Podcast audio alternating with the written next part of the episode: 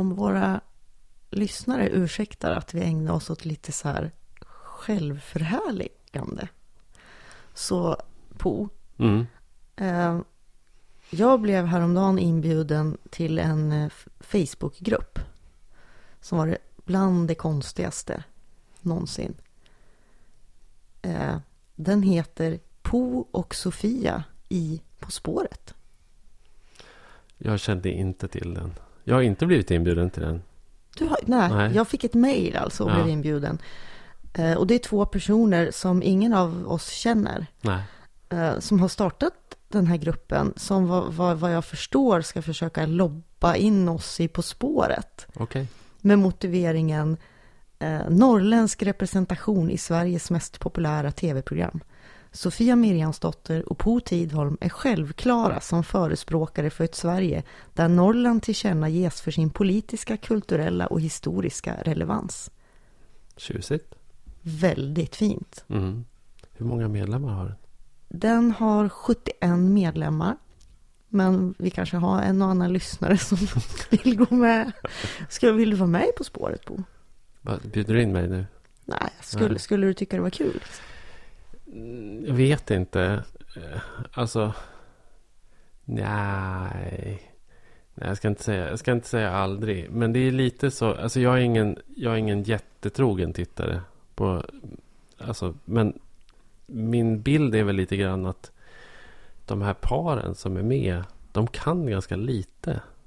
Eh, och, och det är ju betryggande på något sätt. Alltså det känns ju som att de aktar sig ganska noga för att ta folk som är alldeles för allmänbildade. För att då skulle liksom hemmapubliken hemma i sofforna inte... Jag tycker det är väldigt varierat. Jag tycker Ja. en del verkar kunna jättemycket. Mm. Sen beror det också på hur de sätter ihop paren. Mm. För där har jag tänkt att det kanske vore en dålig idé att sätta ihop oss.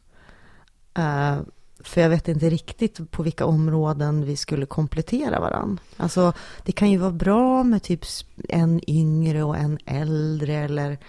Alltså, en, en brottare och en nyhetsuppläsare. ja, lite så. Mm. Ja, nej, jag vet inte. Vill du vara med? Alltså jag är ju... Jag, jag tycker det är jättejobbigt att ha fel. Mm. Ja, Ja, är det... jag, jag är ju en, så här, jag är en ganska dålig förlorare. Men, men jag skulle samtidigt, om jag fick frågan, så tror jag att jag skulle bli alldeles för smickrad för att säga nej. Okej.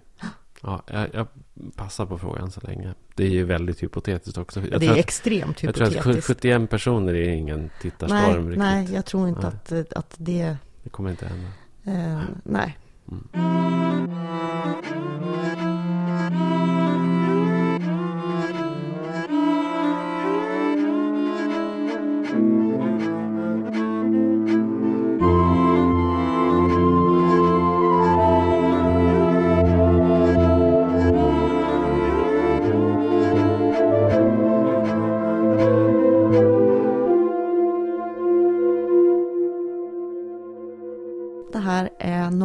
Norrlandspodden som jag, Sofia Mirjamsdotter, gör tillsammans med Po Tidholm. Och vi gör detta med spons från Akademikernas a-kassa, vilket vi är väldigt glada och tacksamma för. Precis. Hej Po! Hej Sofia. Mm. Det är, det är jul snart. Ja, väldigt snart faktiskt. Mm. Och då... ehm, Ja, nu bor ju både du och jag liksom redan... I Norrland. Ja, precis.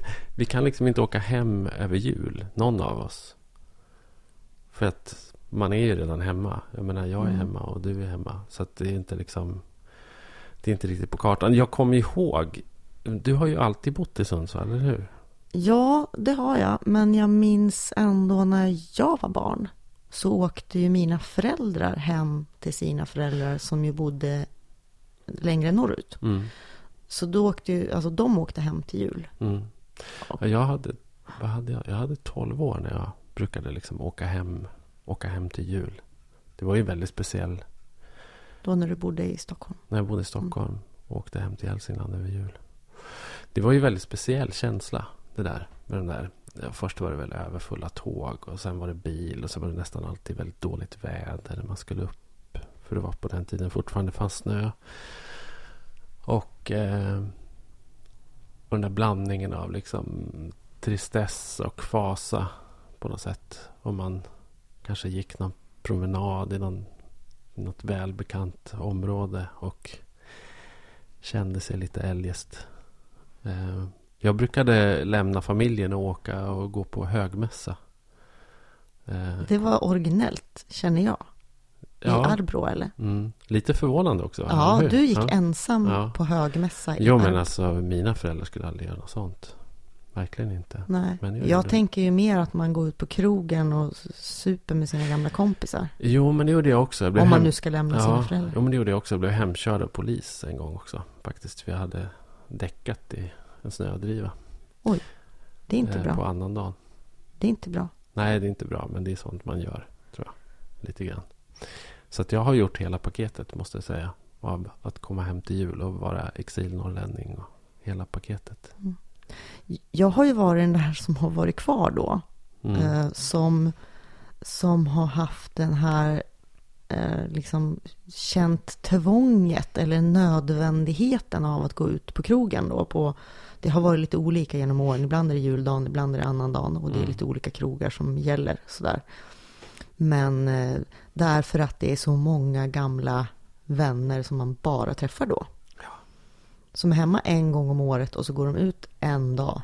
Mm. Uh, och jag, nu gör jag väl inte det längre sedan några år men jag minns några år där på 90-talet där det var liksom långa, långa köer och man kom inte in på de här ställena. Man var tvungen att boka bord långt i förväg för att överhuvudtaget få en plats på krogen då. Mm. Det var verkligen och det var verkligen kul när man väl kom in. För det var, det är ju roligt att träffa de här människorna, tyckte jag i alla fall. Som... Fast det är också en spänning, då måste du ändå ha varit ganska trygg, tänker jag. Ja, men det, jag tror att det kanske din... var roligare för mig än för de som kom.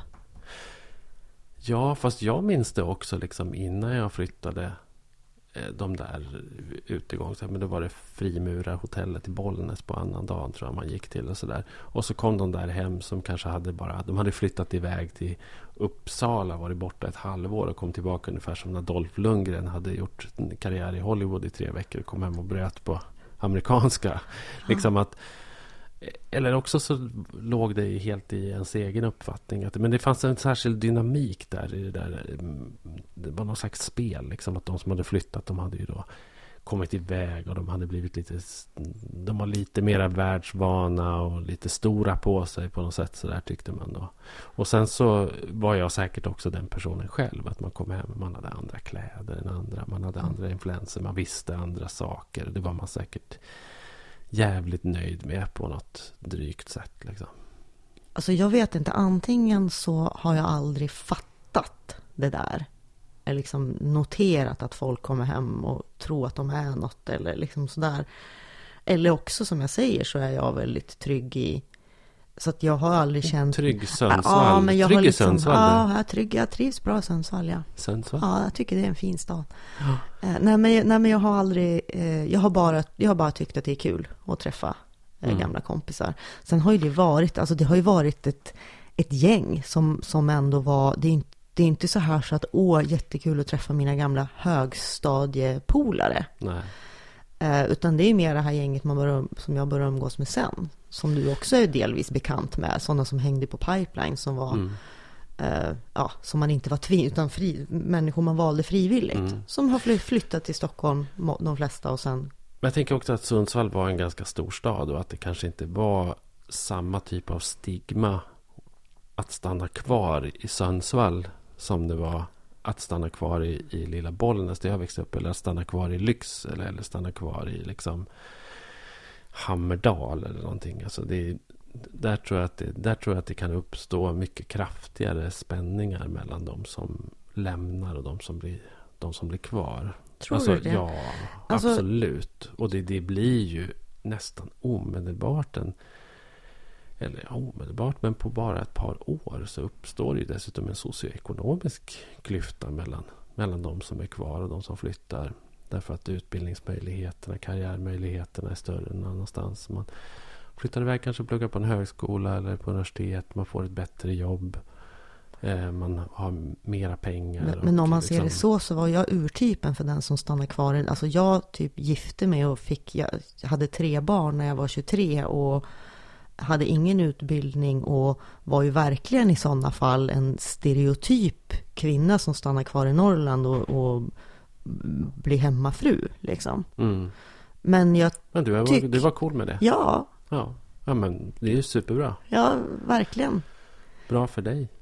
Möjligt, alltså, ja, ja det, det, var, det var väl bra. Mm. Ja, Jag hoppas att jag inte hade betraktat dig som en loser om jag hade kommit. Jag tror du skulle ha gjort det. Ja, det jag risk- tror faktiskt- faktiskt, jag tror det är jättestor risk att du lite- skulle ha gjort lite, det. lite risk faktiskt kanske. Mm, Så är det nog. Ja, mm, men det är verkligen, jag tror att det, det där är verkligen en del av det svenska kulturarvet. Man brukar ju liksom säga det här liksom att även fast vi är ett urbaniserat land och att de flesta svenskar nu bor i större städer och så där så har man ändå en fot kvar på landsbygden. Och en ganska stark manifestation av det där är just den där liksom utgången på i mellandagarna. Liksom att det, att det, det, det är på något sätt där det, det är där det märks, det är där det känns. Liksom. Det, det är verkligen ett kraftfält. Eh, och de där mötena och, som kan vara både positiva och negativa. Liksom gamla saker kommer upp, kanske gamla kärlekar, eller mm. gamla bråk eller... M- Men också de här då hierarkierna Mm. som du är lite inne på. Å ena sidan, man, eh, vi, vi, jag har frågat på Twitter också, så här, vad vill ni att vi ska prata om i podden och har ni några frågor? Eh, Och Joakim Lilja, han säger att han skulle vilja höra ett samtal om just exilnorrlänningen och vilken roll alla utflyttade spelar som ändå ser sig själva som norrlänningar. Mm. Och här funderar jag då, eftersom du har varit i exil och även nyss erkände att du kanske skulle ha sett lite grann ner på mig Mm. sådär, som, som var hemmafru. Det är det här att eh, de här som ändå fortfarande ser sig som norrlänningar, vad är grejen då med att om man är i Stockholm så kanske man koketterar med att ja, men man kommer från en liten by i Hälsingland eller Jämtland eller vad det är Mm. och, och kanske blir lite sur när folk håller på att generalisera om norrlänningar eller står upp och försvarar Norrland. Mm. Eh, samtidigt som när man kommer hem till Norrland så ser man lite grann ner då på de som är kvar. Mm. Kan du förklara det här för mig? För det här låter inte logiskt i min hjärna. Så jag tycker det låter inkonsekvent och Mm. lite fult. Mm. Jag Nej, men nu? alltså, ja, nej, nej då, absolut. Jag tror, att du är helt, jag tror att du har helt rätt. Men jag tror att det handlar ganska mycket om att vi har en tendens att internalisera liksom, urbaniseringen. Att vi, att, jag menar, det finns ju det finns ju en storstadsnorm. Den har vi ju också pratat jättemycket om. Och, och enligt, enligt den här normen så är ju den som bor eller flyttar till en storstad faktiskt lite mera värd då än den som bor på landsbygden.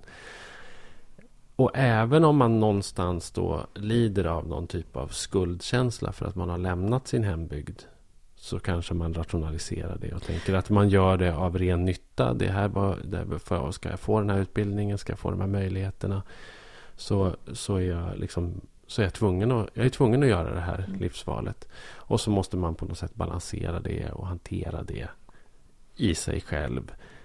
Och, och det blir ju inte logiskt. Det är ju irrationellt. För det handlar ju, om, det handlar ju jättemycket om känslor. Men jag måste säga att också för min egen del så tror jag att...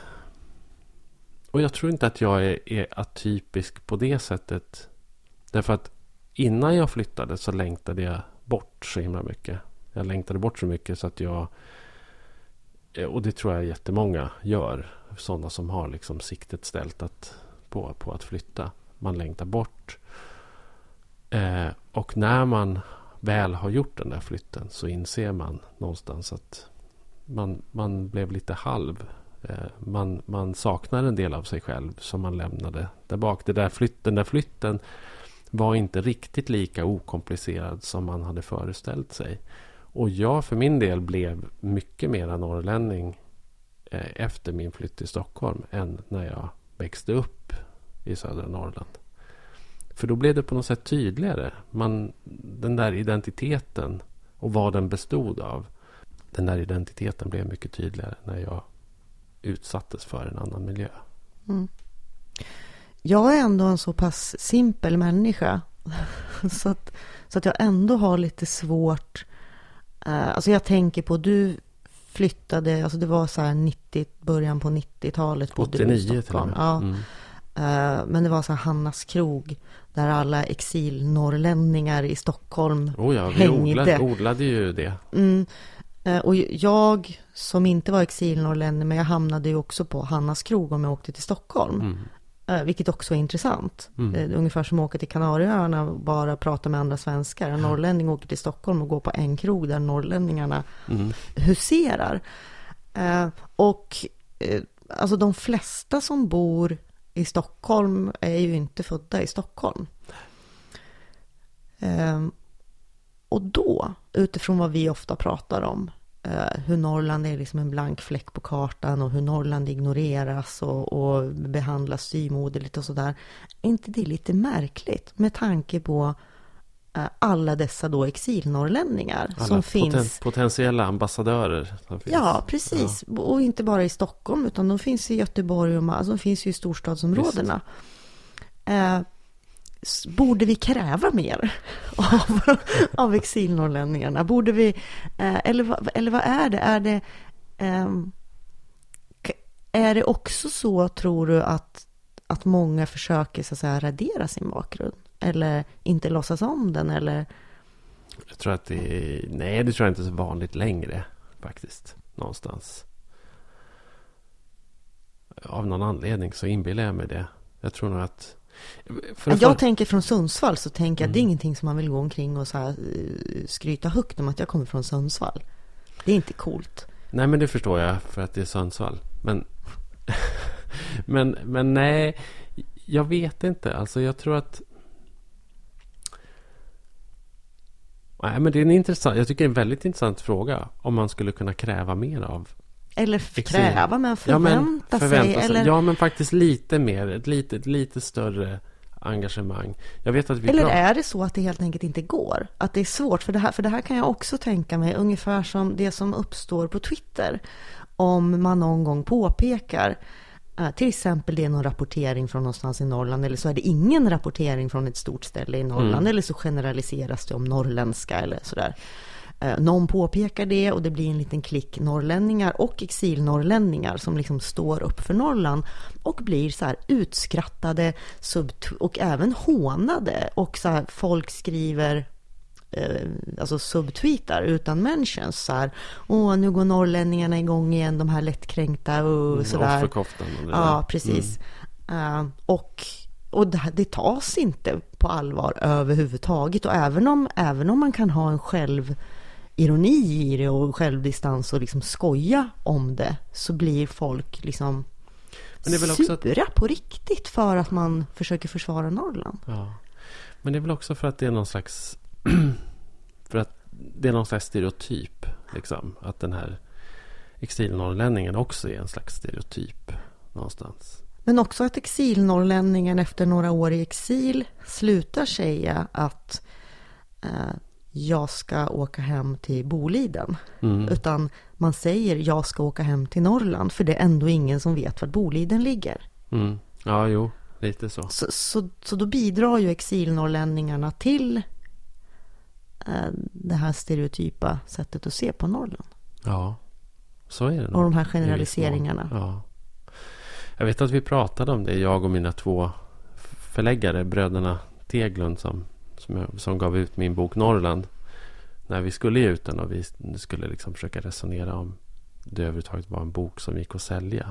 Så. Ja, vi, tänk, vi, tänkte ju att, att det kanske var 1200 personer som ville köpa en sån bok. Och, och att det kanske i första hand var just exilnorrlänningar. Sådär.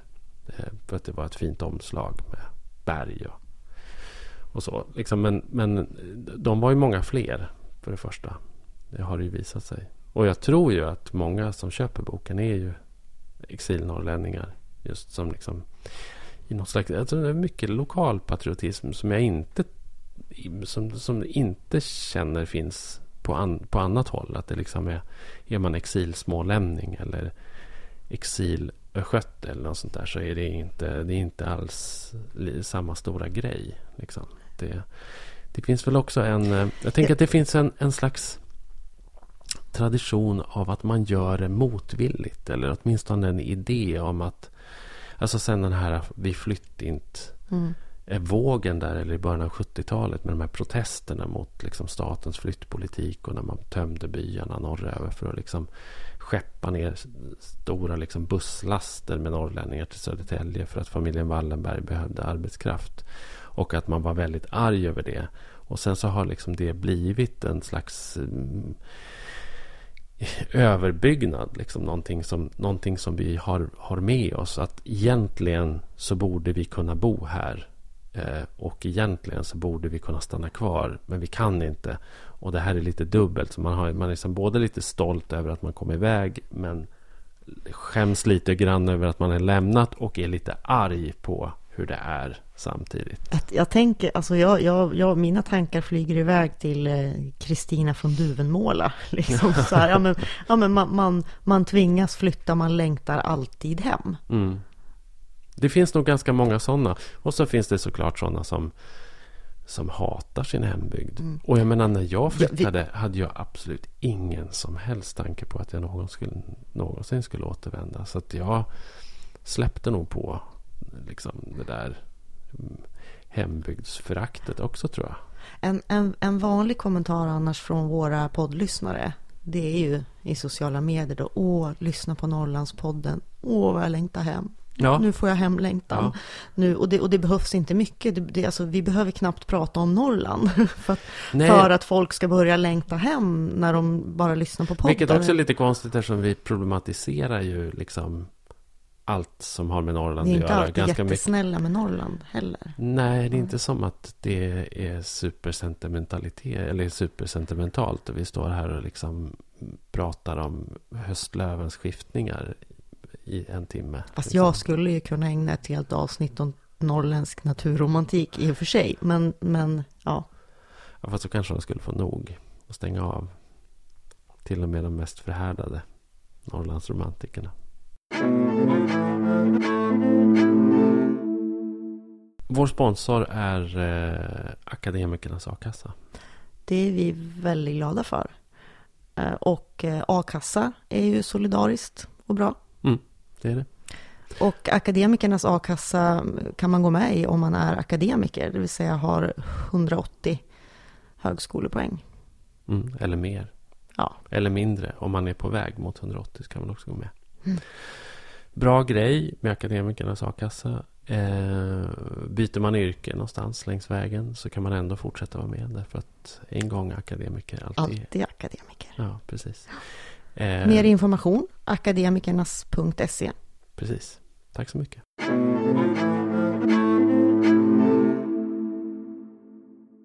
Um, det blev lite små, små rabalder för ett tag sedan eh, när någon fick för sig att jämföra ett par skolmatsedlar.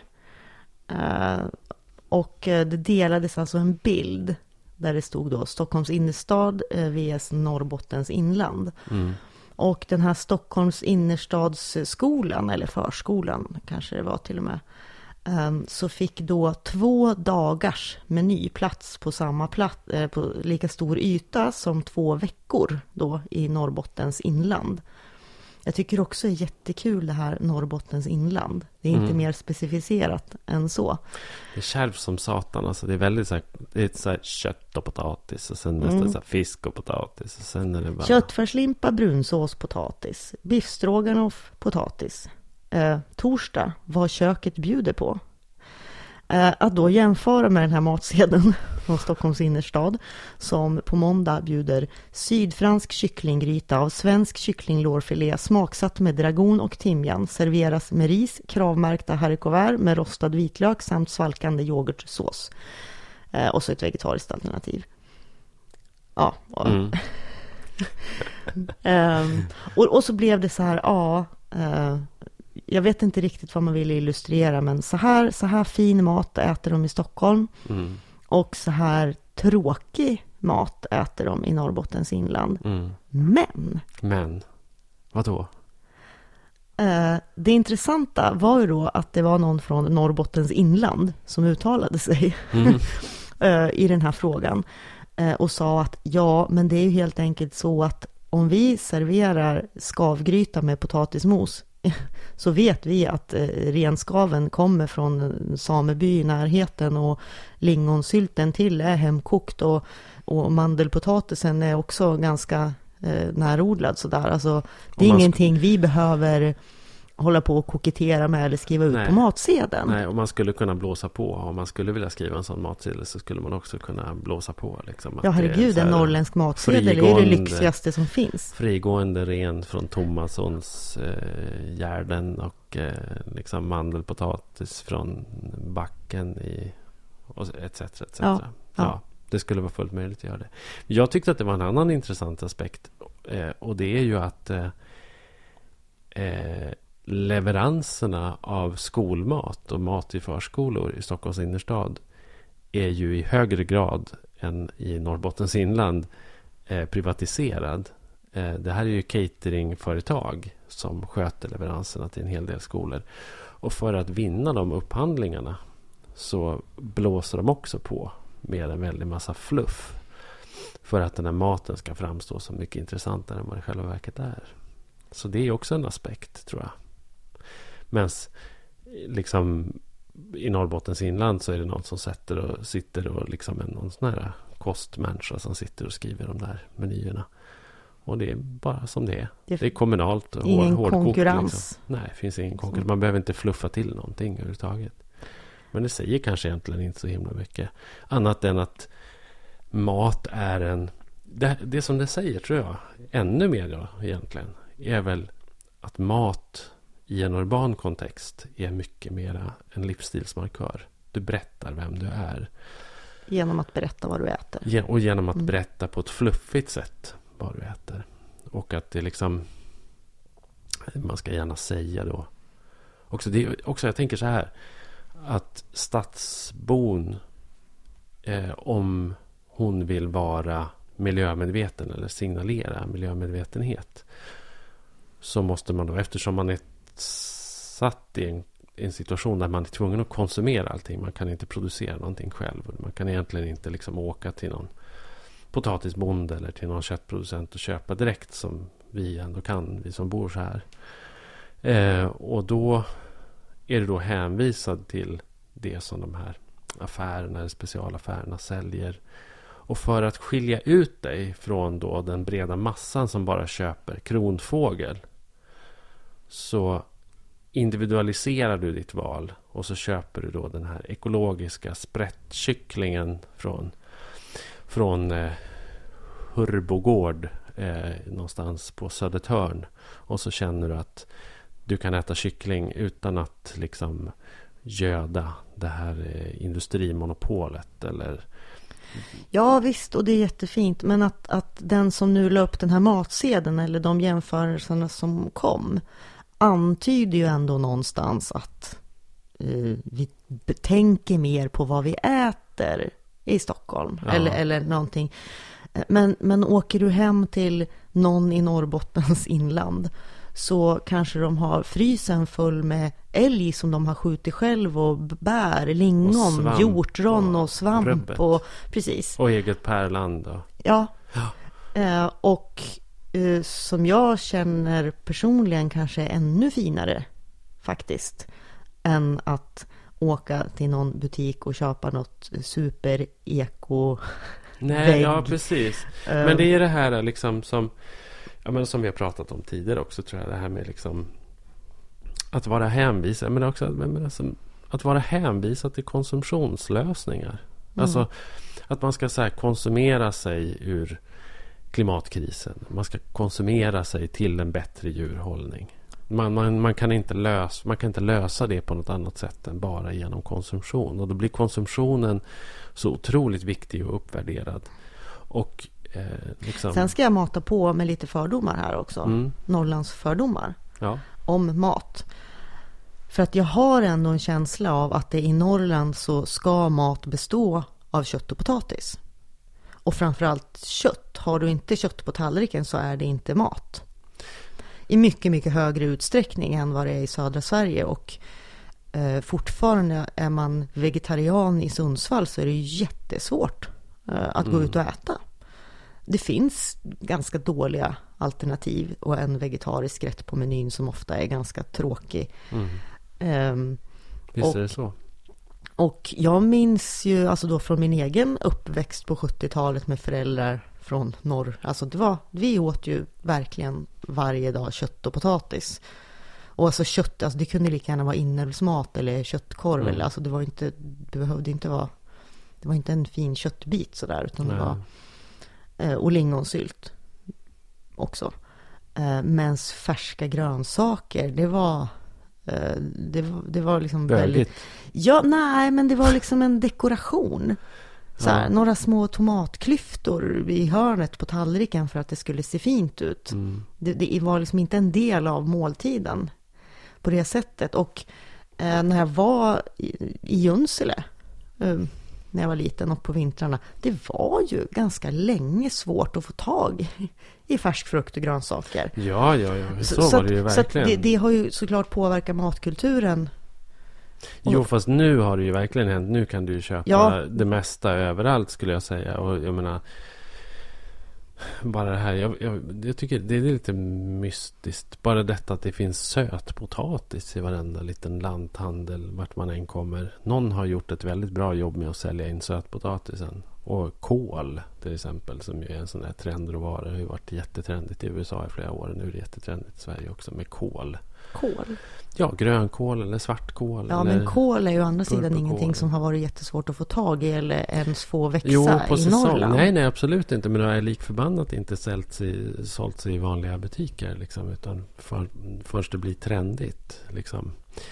Så att, jag menar, jag tycker att mm, det har, ju upp, det har ju verkligen hänt någonting. Men det är väldigt långt kvar till den där typen av livsstilsmarkör. Jag tänker ju också på det liksom som en slags del i det här koloniala förhållandet mellan stad och land. Att staden på något sätt också så här snyltar på landsbygden också genom att Alltså mat handlar ju jättemycket om autenticitet och ursprung och vad som är genuint och man vill tro på att det är ekologiskt, man vill tro på den där djurhållningen. Och genom att vara så specifik man bara kan med råvarornas ursprung så kan man uppnå det. Men när man är det så är det också så att man lånar på något sätt trovärdighet och renommé från landsbygden. Det är alltså så här, matens kvalitet är ju intimt förknippade med kvaliteter som bara kan finnas på landsbygden. Det vill säga då ängsbeten eller strandbeten eller skogsbeten eller eh, odlingar i höjdlägen eller liksom så här, och så, så här att man attribuerar olika råvaror. Fast nu är det ju väldigt, väldigt inne med gerillaodlingar i stadsparker. Ja, det är inne men, men, men det, det, är, ju- det är extremt få som ägnar sig åt det. Men visst, det är inne. Men jag menar, Det är herregud. också inne med dumpstring. Så att, Ja, ja, mm. ja, precis. Men jag menar, odla, man odlar lite kol i, i två pallkragar på någon nedlagt järnvägsspår på Södermalm. Det lever man ju inte en vinter på direkt. Liksom. Så det är ändå så att man måste gå och köpa det. Sådär. Men det säger väl också någonting om det här enorma behovet av att liksom så veta, alltså känna till ursprunget och sådär. Och det där är ju en av de ett av de få tillfällen då landsbygden är värd någonting. Tänker jag. Detta med liksom matens ursprung. Att då där, det är ett av de få tillfällen när maten också uppvärderas en aning. Samtidigt som jag kan känna mig lite störd över storstadskonsumenternas benägenhet att gå omkring och känna sig goda för att de köper ekologiska majrovor istället för konventionellt odlade. Därför att det enda de har gjort det är att de har betalat 2,50 mer per kilo och genom det skickat en beställning genom olika led till en bonde någonstans som ska ställa om sin odling av majrovor från konventionellt till, till ekologiskt. Mm. Har, du, har du ätit på Oxelblom i Stockholm? Nej, På Södermalm. Katarina Barngata. nej, är det? Du har inte det? För att det är en jätteintressant restaurang som har landskapsmenyer. Aha, okej. eh, som de byter då. Så att jag tror att de har kanske två landskap åt gången Mm. som man kan välja. Eh, och menyn är inte utskriven, utan det står bara råvarorna. Ja, ja. Och så vet du inte riktigt om du får in en soppa eller en toast. Liksom. Ja. Du vet att du får in någonting som består av ren kött, kantareller, lingon. Ja, Mm. det, att bero på eh, råvarornas betydelse. Ja, visst. Mm. Och det står säkert också exakt var de kommer ifrån, de råvarorna. Eller vilken gård då. Vilken, vilket härad. Kiruna in Swedish Lapland. A breathtaking mountain landscape. A pristine wilderness. Relaxes your senses and widens your horizons. The spirit of Lapland is found in our rich wildlife, the pulse of the people who live here, and the magic of the auroras dancing in the skies above. Det kom en ny reklamfilm för Kiruna häromdagen. Mm. Och du Så. skrattar. Ja. Gillar du den eller? Alltså, jag tycker ju att eh, filmen är ju fin. Alltså, den, det är ju väldigt vackra bilder och vyer och den visar ju mycket fint eh, med Lappland. Men du har ju, du har ju helt låst dig vid den här spikerrösten. Ja, men Ja, den är så men dum. utveckla. Mm. Nej, men jag vet inte. Jag tycker det är så, så platsmarknadsföring är ju liksom pajigt Mm. Jo, från absolut. första början. Och det är liksom... Hela den här filmen, den är, vad är den, tre minuter lång? Ja, den är ganska lång. Den, är Mm. ganska, den känns längre än vad Mm, den är till mm, och med. Mm. Och den är ju som en, någon, slags smörgåsbord för den internationella turisten. Och där, där liksom samerna är liksom hjortronen på glassen mitt uppe i alltihop. Och sen så kommer det lite jojk. Och så är det så här... uh, The wilderness is uh, ours to preserve and yours to discover. De har med gruvorna också. Faktiskt. och gruvorna kommer Mm. där också. Ja, det står precis att det är den, den rikaste, Mm. största underjordsgruvan i världen eller vad det är. Liksom sådär. Men jag vet inte, jag tycker den är superkolonial. Och framförallt är den ju väldigt kolonial gentemot, gentemot den ska, samiska befolkningen. Att, att, det, att de är Så är det ju. De exotifieras som någonting som turister ska komma och titta någon på. liten krydda, Mm. någonting som man Mm. liksom kan klämma mellan hundspansfärden och middagen. Liksom. Mm. Absolut. besöka ett, ett, en kåta och liksom så här höra en skröna. Jag har ju sett flera av mina Facebook-vänner som är från Kiruna. Eh, som har delat den och eh, längtar hem. Oj, jaha. Och, de, Mm. och delar den, titta här vad fint det är i Kiruna. Och, ja, men visst är det och fint. Det är väl tycker, det. om den så. Eh, jag tycker att den är för lång. Och jag tycker att den här spikerrösten är helt onödig. Alltså man skulle kunna göra en, en film där man visar de här vackra, vackraste bilderna från Kiruna. Mm. Precis som, precis som de är. Men ingen skulle behöva prata kanske. Ha någon schysst musik i bakgrunden och något på slutet som berättar välkommen till Kiruna. Det är väldigt mycket jobbig musik i den. Liksom Men du har ju, ja det är blandad musik också. Från det ena till det andra. Och så jojk. An alluring world filled with wonder and the things dreams are made of. Är det inte superpajigt? Ja fast den här, den här, den här spiken. Nu kommer det jojk tror jag. Nu är det trolltrumman här.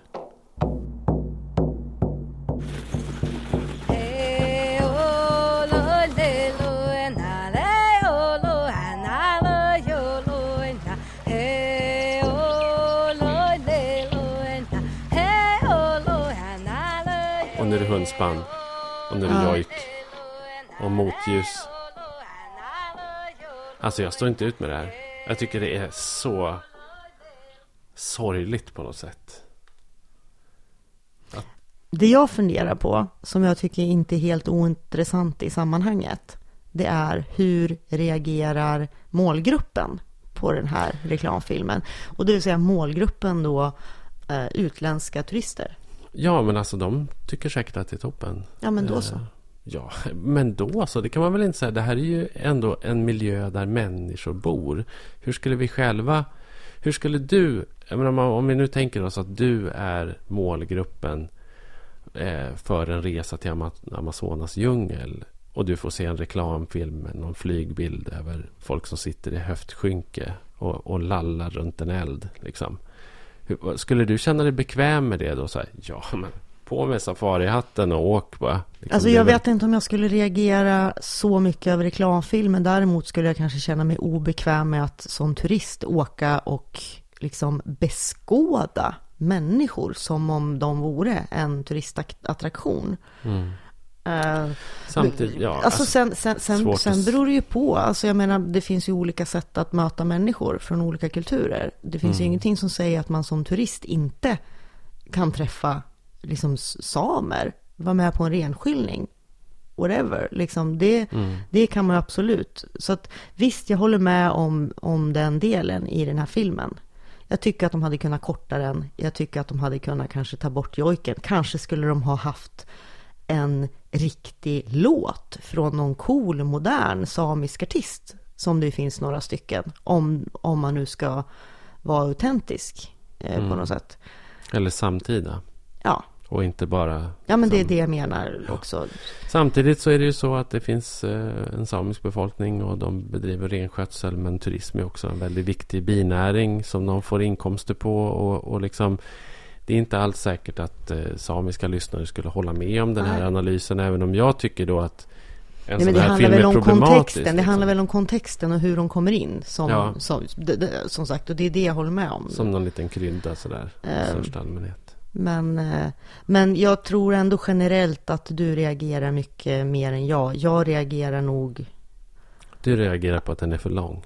Jag reagerar på att den är för lång och jag reagerar på den här, på den här speakerrösten som ja. känns eh, väldigt pompös och, och inte matchande med, med bilderna man får se. Nej. Nej, det, det, det, förstör ju känslan konst, och intrycket, alltså den känslan man vill ha. Den känslan man vill ha i kroppen eller, eller som, som jag tänker om jag var reklammakare, känslan jag skulle vilja förmedla. Så här är det i Kiruna, mm. kom hit. Mm. Så skulle jag ju inte använda en sån röst, Nej. för det blir ju jättekonstigt. Mm. Nej, den känns ju lite mera som eh, alltså, trailerrösten till en ganska dålig actionfilm. He stepped into ja, an adventure ja. more dangerous than he ever knew. Bla bla bla. Ja.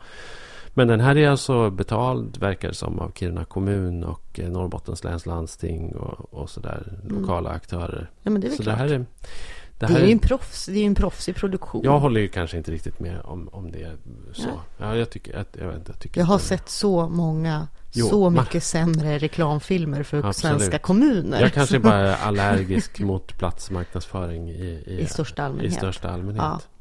Men Kiruna är ju också jäkligt intressant som, som ett kraftfält. Liksom, där det, det, är ju, det är ju också typiskt att det liksom görs en reklamfilm av det här slaget om den staden som på något sätt rymmer så himla mycket. Och ja, som man inte vet staden vad... citationstecken säger jag då. Mm. Eftersom den här filmen är ju för hela kommunen. Jo, Så det är ju precis. för liksom nationalparken och fjällvandring. Och... Ja, men det är till Kiruna de kommer. Ja. ja. Och samtidigt så finns den här stora frågan om vilka som ska bo i Kiruna i framtiden. Och med den här stora stadsomvandlingen och stan som ska flytta då några kilometer och, och, och liksom se ut på ett helt annat sätt. Och det där tycker jag är en jättespännande grej. Och den har vi ju också. Vi har ju varit i Kiruna mm. också och liksom pratat om det. Men det, det känns som ett outtömligt Ja, vi pratade ju om då lite om den nya stadsplanen. Men du har varit där igen. Ja, och. Och fått lite mer detaljer om ja, nya koll... bostäder. Som... Ja, jag har kollat mycket mer på de här markanvisningstävlingarna och liksom hur de här arkitekterna som är inblandade i det här Eh, drömmer upp det nya Kiruna. Och jag känner ju ganska mycket om man tittar på liksom, om man faktiskt tittar på, gör jämförelser med likartade miljöer i andra delar av världen så är det ju så att man glider över mer och mer liksom någon slags fly-in, fly-out och den arbetskraft som blir kvar är ofta den okvalificerade medan de mer kvalificerade tjänsterna som är knutna till gruvnäringen flyttar någon annanstans. Och så är det också i Kiruna att väldigt mycket verksamhet har flyttat till Luleå till exempel och väldigt mycket kan fjärrstyras. det finns helt enkelt inte det är helt enkelt inte nödvändigt på samma sätt som tidigare att man har eh, gruvingenjörer och administratörer och högre tjänstemän på plats i Kiruna.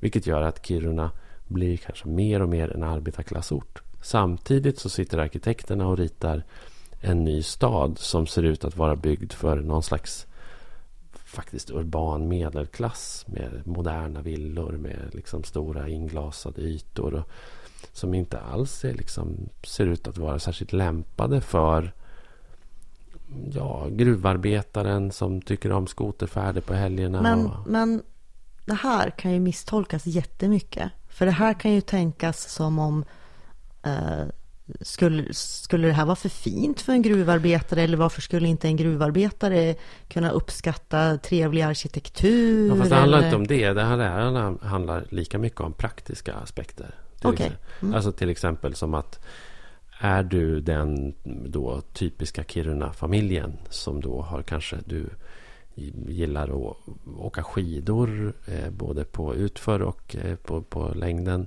Och du har skoter och kanske fyrhjuling och du har en stuga någonstans och sen så bor du i centrala Kiruna. Ja, då behöver du, för det första kanske du behöver ett garage. Du har två bilar, en skoter och släpvagn och en, och en fyrhjuling. Och det där ska rymmas någonstans och då behöver du mecka med dem där ibland och då behöver Mm. du utrymme till det. Och sen så måste du då, för att kunna hantera alla de här olika verksamheterna, arbete och flera olika typer av fritidsaktiviteter, så behöver du en jättestor hall där du ska få plats med alla de här olika ombytena som man behöver i norra Mm. Sko, Norrland. skoteroverallen och, Och- jaktkläderna och och, jaktkläder. skid. Ja, och Men, och skidutrustningen. du menar Och- att det inte finns det? Nej, men de alltså ritningarna? arkitekterna som deltar i de här tävlingarna, de fattar inte sånt. De ritar ju som en vanlig lägenhetshall. Liksom. Så att då, och då har de ju kanske inte riktigt förstått vad det är, vad det är för vad det är för klimat de jobbar Har jag med. helt missförstått arkitekters uppdrag? Eller, eller har, de fått, har de fått fel eh, uppdragsbeskrivning? Eller vad, hur kan det bli så här fel? Jag tror att man gör det som man gör på alla andra ställen. Jag tror att man liksom jag tror att det finns en, en dragning i allt modernt byggande. Att, alltså, så, alltså, Mm. att gentrifiering är en inbyggd faktor i alla typer av ny stadsplanering. Att man tänker sig att vi som mänsklighet på något sätt så är det, att det är en slags utvecklingsprocess. Att vi går från att vara då vanliga mainstream-svenskar till att bli mera jag, vet Men kan, inte. det inte, men kan det inte ligga någonting i det? Eh, för det här som du säger nu då, om att ja, men en, en familj i Kiruna, de, behöver, de vill ha skotrar och flera bilar och så, så åker de skidor Mm. och så jagar de och så sådär. Är inte det en eh, fördom mot andra sidan, alltså hållet?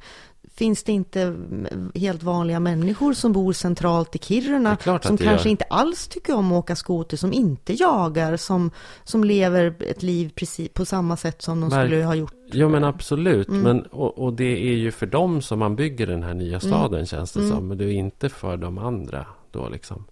Men jag tycker också det är intressant att jämföra med den gamla bebyggelsen i Kiruna. Den som nu kommer försvinna då. När man eh, river den gamla staden och flyttar och bygger ny. Man, jag tänker på de här höghusen som ligger i centrala Kiruna. Som är ritade av Ralph Erskine på 60-talet. Och där han, och det var ju, det kan man ju också diskutera. För det finns ju liksom en slags exoto- exotisk blick i det också. Men han ritade ju till exempel balkonger på utsidan av de här husen. Alla lägenheter har en balkong. Och balkongen är utformad som en gruvhiss. Och i den här balkongen så finns det håligheter där man ska kunna sätta käppar som man ska hänga kött på för torkning. Så att han tänkte ju då liksom så här, okej vad har de här människorna för behov? Jo, de har behov av, trots att de ska bo i den här lägenheten, så har de behov av att torka kött på sin balkong. Så då ritade han in den funktionen. Och så missade han säkert en massa andra grundläggande funktioner, det vet inte jag.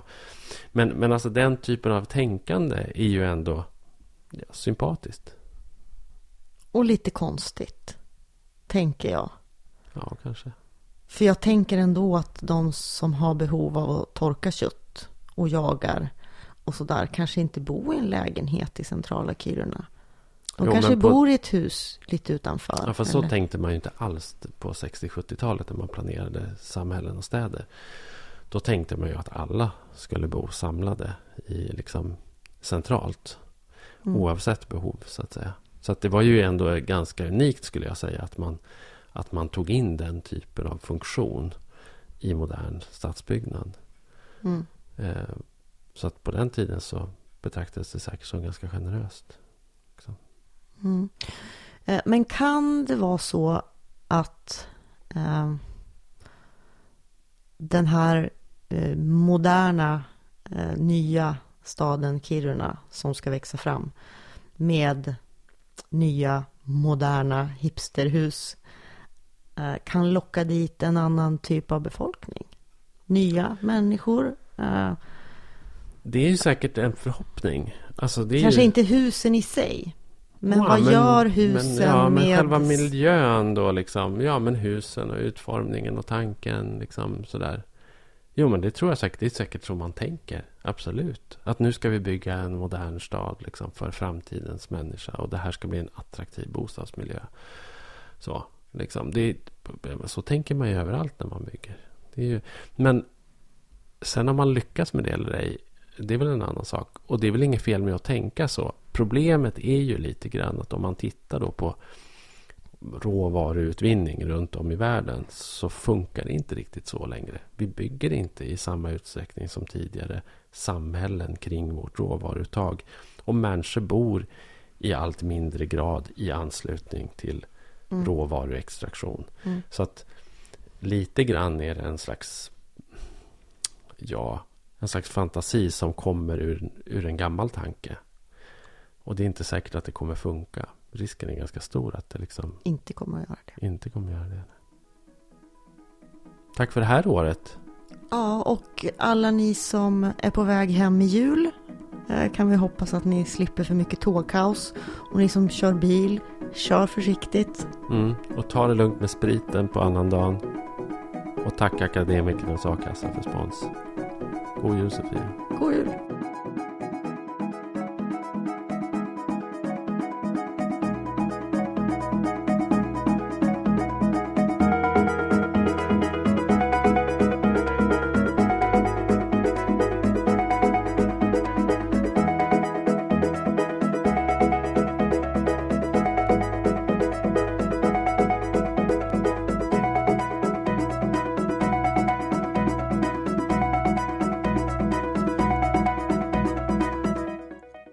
Norrlandspodden är en produktion från Teg Publishing.